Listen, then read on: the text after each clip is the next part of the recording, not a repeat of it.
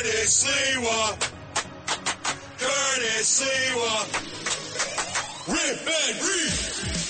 Check this out. This is the Rip and Read featuring Curtis Sliwa. Talking about Now to the Bernard McGuirk studios of 77 WABC and Curtis Sliwa. This is the Rip and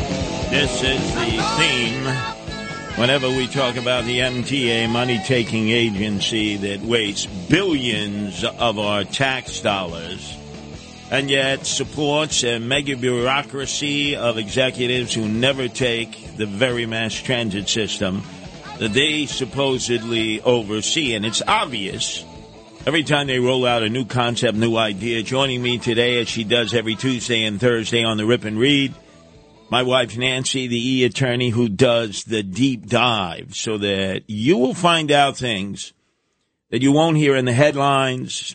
You won't even see sometimes in the uh, extended newscasts about the inefficiency, the ineffectiveness, and the total malfeasance of the MTA money taking agency. Uh, Nancy, we saw they rolled out with a lot of uh, a big drum roll. They might as well have had a fife and bugle band up on 191st Street at the number one train.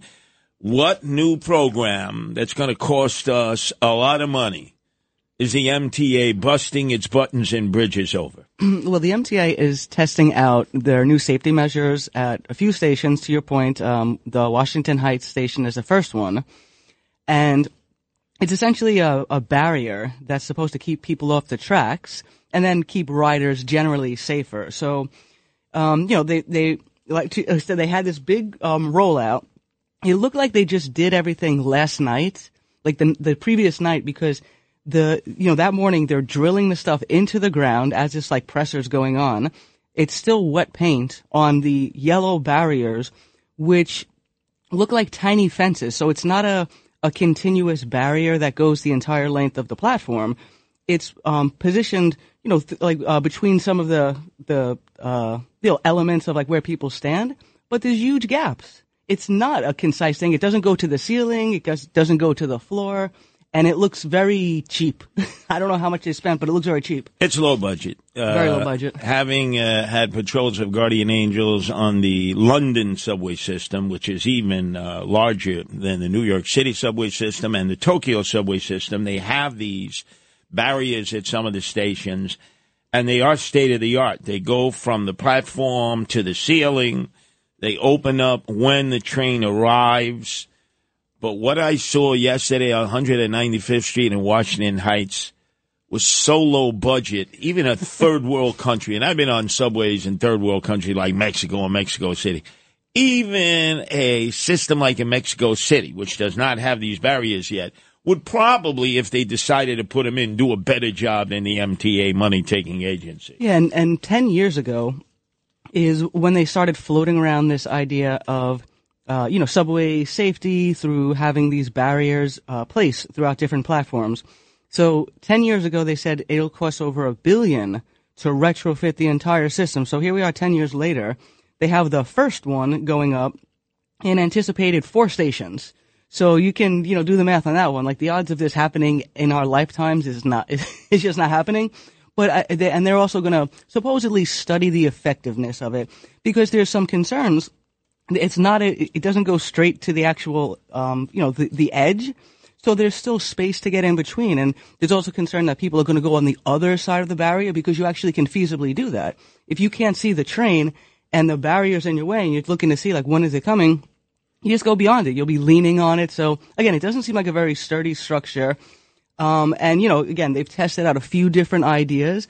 Um, but what they found was now this is another interesting point. Apparently, the MTA has a track trespassing task force.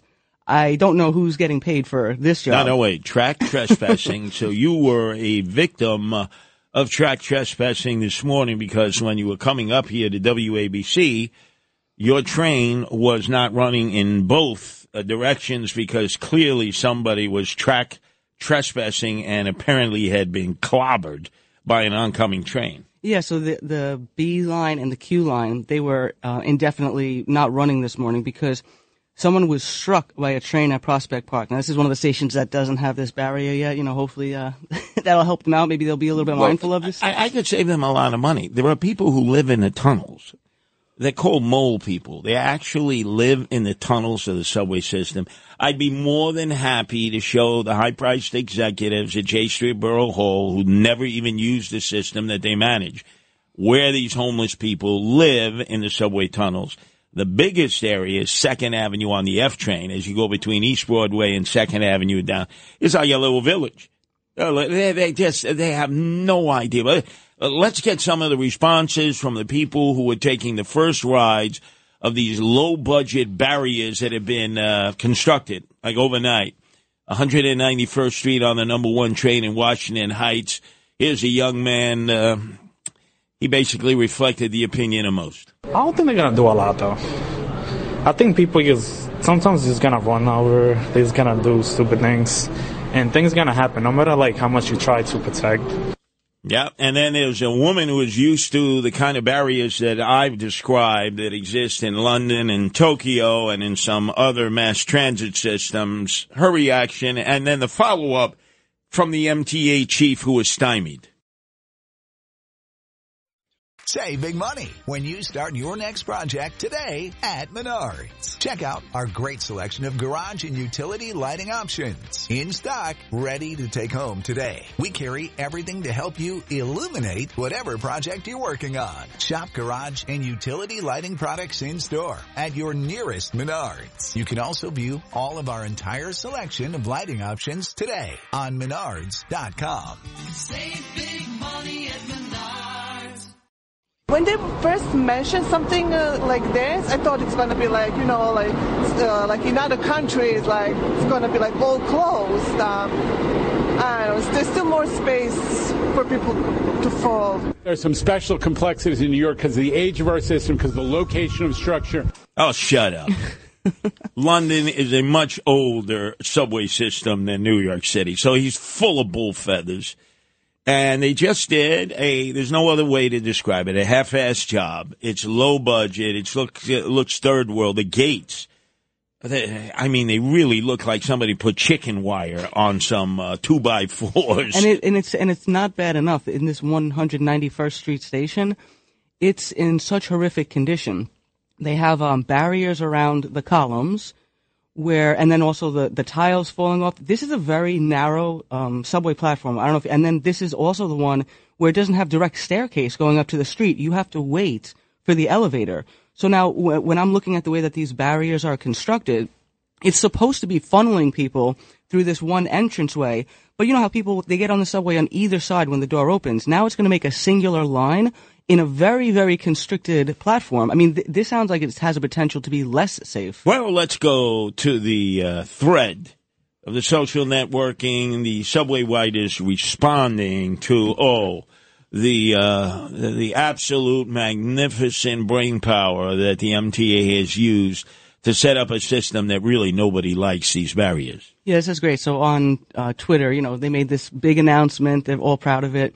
So, so, so these are some of the comments, right? Who authorized this? Not anyone who's ridden the sub- subway. Uh, what clownery am I looking at? MTA solving first world problems with third world solution. That's, that's true. This comment is great. The ugliest, jankiest, most MTA solution I've ever seen. And then you have the audacity to come over here and show these off. I'd rather jump on the tracks myself than acknowledge I had anything to do with these things. Absolutely. and by the way, this is back to back, belly to belly with, uh, it's now over a month. Uh, they went to Sutphin Boulevard where the E train station is, the connection to the train to the plane to JFK. They were so proud. They had put into uh, practice uh, these um, turnstiles that they said would stop uh, all kinds of fare evasion. And we have seen video after video since of people not even, not just going under the turnstiles, over the turnstiles, but through the turnstiles by simply putting their hand over the turnstile, covering the sensor, the electronic sensor, which automatically opens up the turnstile for everyone to come through. Everybody. So you see a flood of people coming through, laughing their ass off at the MTA that has spent a million dollars on just one station. And instead of having a good old fashioned solution for fare evasion, a cop. That's how you control the system, Mrs. Sliwa.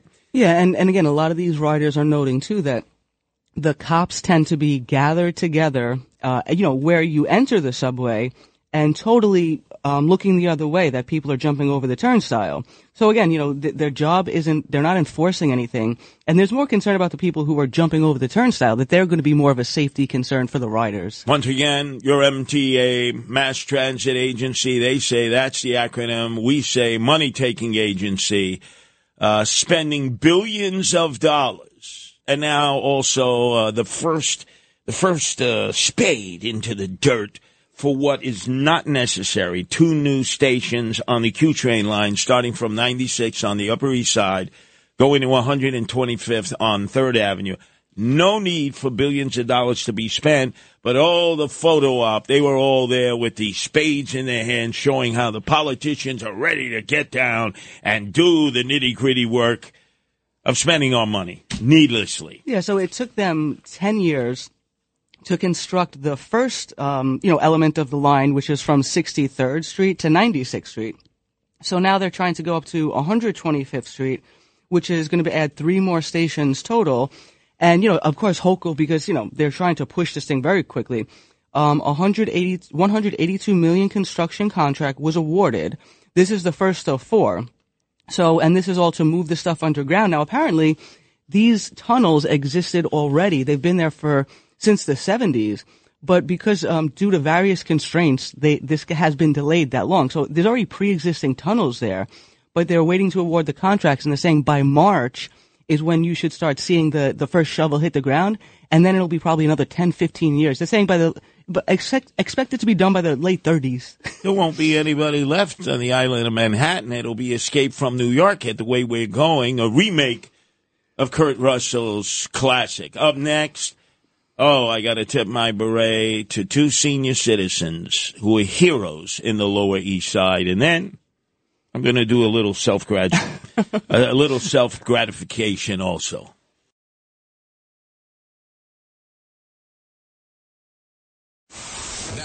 To the Bernard McGuirk studios of 77 WABC and Curtis Sliwa. Curtis doesn't know about you, but he rips and reads. This is the Rip and Read. I am a real American. I am a real American.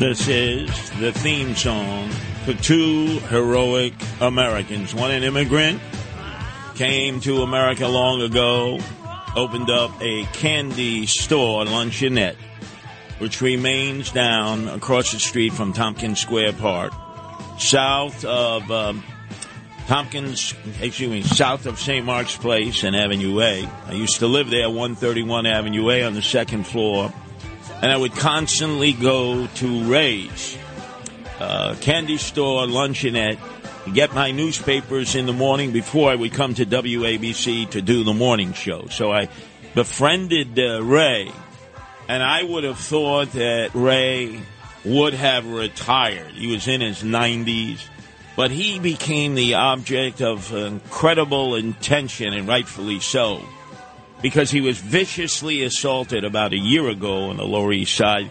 Nancy, can you reconnect people with what had taken place to Ray on that occasion? Yeah, so this was a year ago, um, last January, and uh, Ray Alvarez, who's 90 years old and he is in charge of that store, he was attacked. Now, there was two individuals who had an, a night where they were committing crimes uh, uh, on the subway and in the street. They were randomly going up to people, uh, demanding money, demanding cigarettes, and when they would refuse, they would attack them. So he was unfortunately the last of the, of the victims uh, they had that night, which was around 3 a.m. So he's working. He does the overnight shift, and one of the gentlemen comes into the store and asks him if he wants to buy a box. So he has a package. Oh, do you want to buy this? And he's asking him, well, what's inside the box? Like, what type of uh, product are you trying to sell me? So right away he gets mad. He threatens to kill Ray. And then when he says, I don't want anything, he winds up um, hitting him over the head multiple times and in the chest. So he had broken bones in his face. His jaw was dislocated, and he was only able to eat through a straw. But he wound up, you know, and of course he was mad, but he was fuming because he said it wouldn't have happened if there was more police in the neighborhood. But right away, I mean, you know, to his resiliency, he went back to work. Can you understand that, Justin Ellick, your newfound generation of slackers and deadbeats? Broken jaw, both eyes blackened, fractured nose. He's 90 years old. They take him to Beth Israel Hospital, which I've been to, 16th Street. They tell him, oh, you got to stay for observation. You could have a concussion. This could be really serious. You're a 90 year old man. He checks himself out. He comes back and does his shift and has continued to do his shift. And between shifts, when he wasn't feeling that well, he would go into the back where I spoke to him after the attack a few days later, and he lays down on the ground. On the ground. If you happen to be in that area and you know Ray, like I know Ray, you gotta go visit Ray. You, you gotta, you, you gotta pump him up because it's a year later, and the two persons who were responsible for this vicious attack have been sentenced. Oh, that's right. Yeah, they did just get sentenced, which is unusual, right, in New York City for them to actually sentence someone, but they got five years and ten years respectively, which is a which is a good amount of time. So the main perp who did the most uh, uh, of the attack uh, got ten years, and uh, his uh, his degenerate sidekick got five years. I mean, you don't even get that in Alvin Bragg land uh, for killing somebody in Manhattan. But it's almost like the show Everybody Loves Ray, like Ray Romano. Yeah. Everybody loves Ray.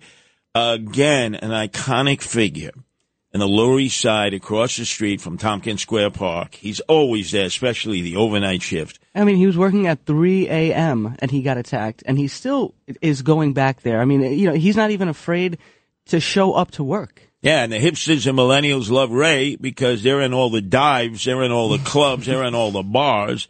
They come in there and they sit there and he prepares them, uh, conic elixirs to help them recover from their inebriation. You got that, Justin Alec? Just remember Ray. So that's hero number one, Ray. Another incredible story. I mean, there's, there's just no way to replicate this. Many of you have been in the Lower East Side across the street from Stuyvesant Town. 14th Street and First Avenue is the Church of the Immaculate Conception. And they've hired a security guard there named John Mack, M A C H, age 57. And he takes that responsibility so personally. He goes, My duty is to guard my church and keep everyone safe.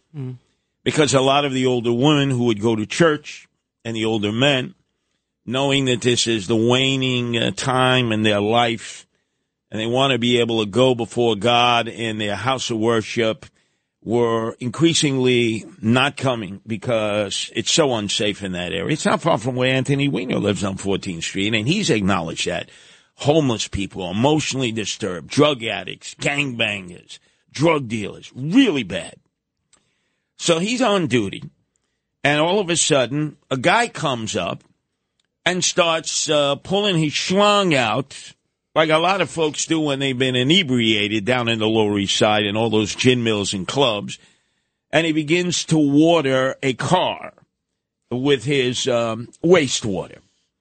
So John Mack, the guard, goes up to him and he says, Hey, guy, there's, there's women and children. What, Don't don't be urinating on the car here. Come on, there's a place to go. If you would have told me you needed to use a bathroom, I, I might have t- brought you in the church. You can't do that here.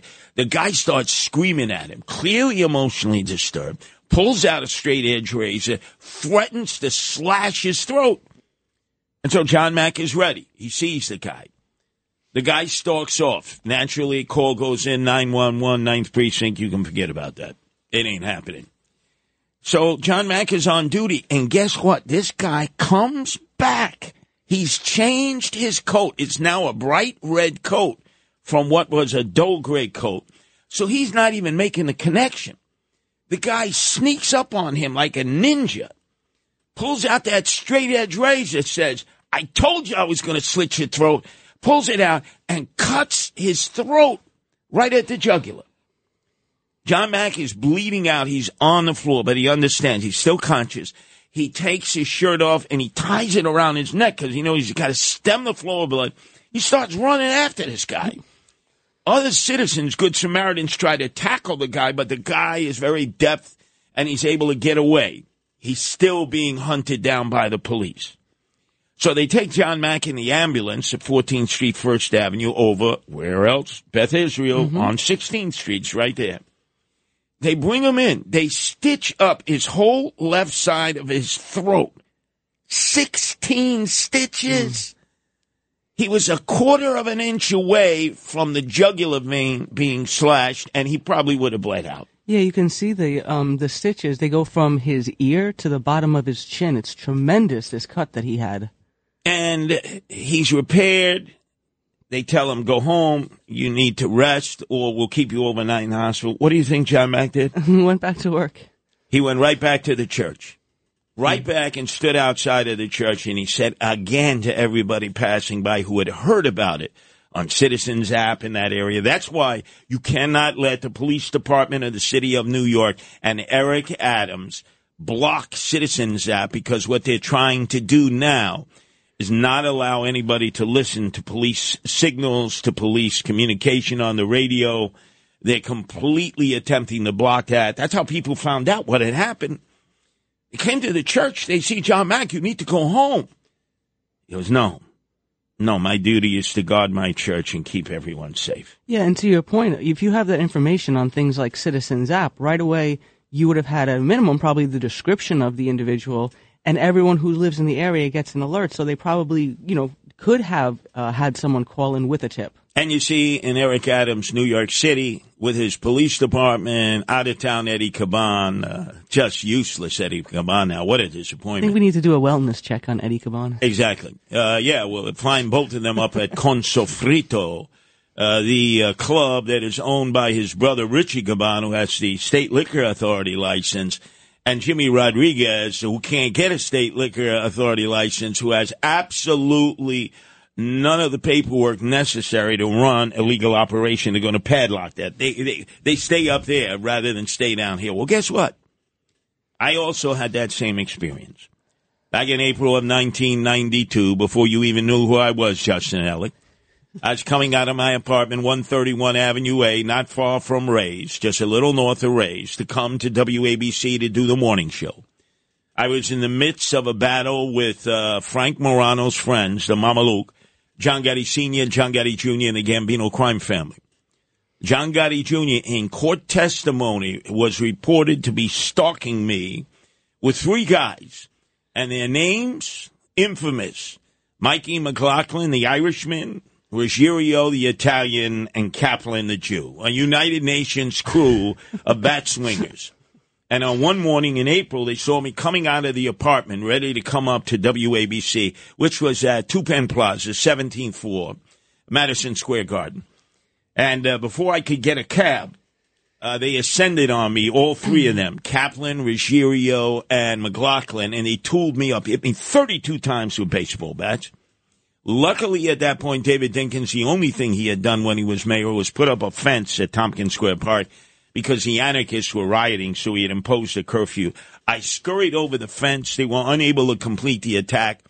They jumped in a car. They popped uh, wheelies, was screaming I should shut my mouth. The cops took me to Beth Israel. They patched me up. I had broken my uh, elbow.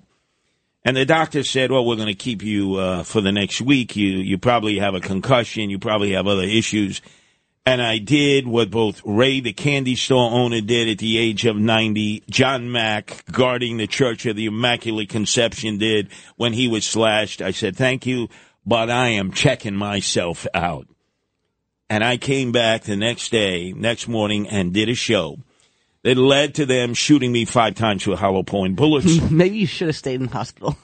when I talked about uh, the fact that John Gotti Jr. had killed a guy at the Silver Fox uh, Disco and Bar in Ozone Park years before that. Wow, we've come full circle. And you know who it was who reported my attack by baseball bats in April of 1992? Ray? Ray Oh wow. was the only brave one to come outside and then call the police and let them know that they got Sliwa. So Ray really is a hero. Ray is a hero in so many ways. Please, ladies and gentlemen, you want to do something good. Go see Ray, the candy store guy on Avenue A in St. Mark's. He's an iconic figure. Go thank John Mack, who's on duty in front of the Church of the Immaculate Conception at 14th and First Avenue, a man's man. And understand that uh, this is old school here, Justin Ellick. You know, we don't fold like cheap cameras. We take a beating and we come back ticking to go out there and do what is necessary to save our neighborhood and save our country.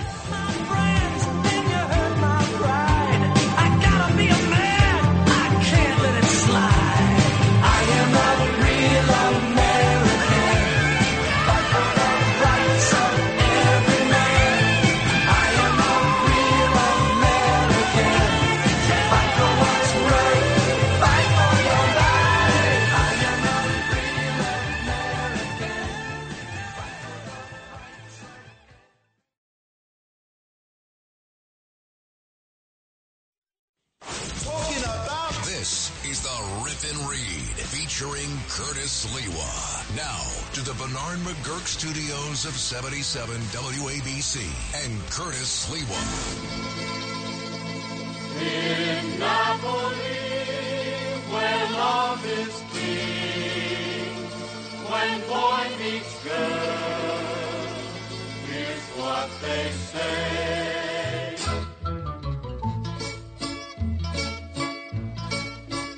When the moon hits your eye like a big pizza pie, that's amore.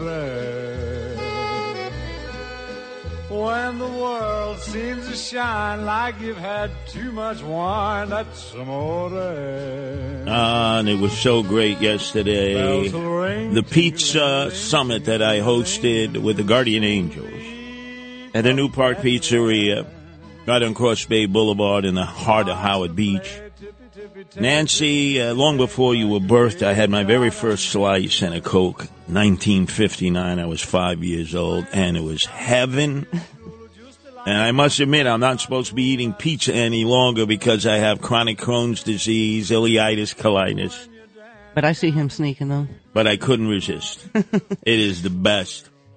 And we had been out in the streets of Cross Bay Boulevard um, doing uh, intelligence work on what had um, emerged from Team Eric Adams. I have rats, as you know, Nancy, who eat the Parmesan cheese, who work directly for Eric Adams, both in his police intel and at City Hall. And it drives them crazy because they try to vet him out, try to find out who's giving me information. They had been in South Ozone Park on Sunday. They did a basic uh, consecration of ground that was being prepared for a new mosque for the Nigerian community. And information had surfaced that Our Lady of Grace Auditorium in Old Howard Beach, uh, its auditorium would become a emergency shelter for migrants, very similar to what they did to Madison High School when it was the inclement weather and they moved all the 2,000 uh, illegals out of the tents at Floyd Manor Field. So I was there meeting and greeting a lot of residents. People were providing a lot of information about what was transpiring. It's clear to me that the local parish was in the dark. They had no idea So I figured, okay, this is Eric Adams' plan. Could he have done this with the Diocese of Brooklyn, who obviously uh, are the big guys, the big guys and gals, they're the shot callers. And so I had a pizza summit inside of New Park Pizzeria, and people later in the day were coming up and giving me all kinds of information, Yeah.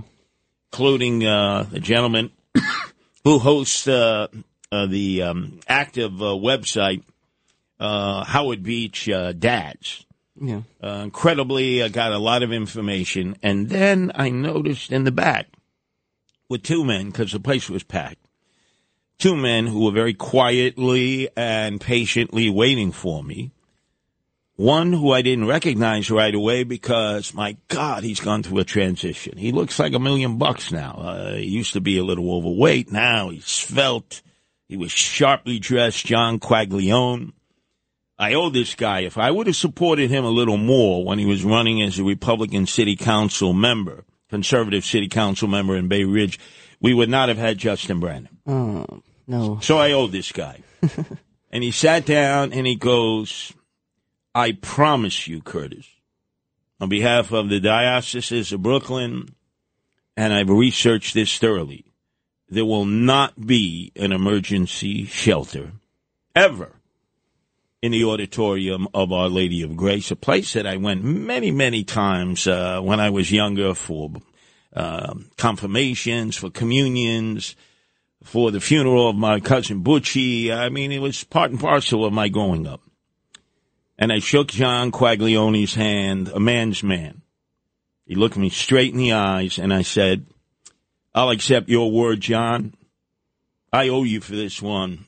Gee, if I would have worked more for your campaign, we might not have had the scourge of Justin Brannon in Bay Ridge and Dyker Heights. So we had our pizza summit. You Well- see, we resolved this over pizza at the New Park Pizzeria. And that's why you have to stand up for your neighborhood. That's right. And I want to thank everyone in Howard Beach, uh, New Howard Beach, uh, Hamilton Beach, Broad Channel, the Rockaways Ozone Park who came out. All of them great WABC listeners. It was a great pizza summit.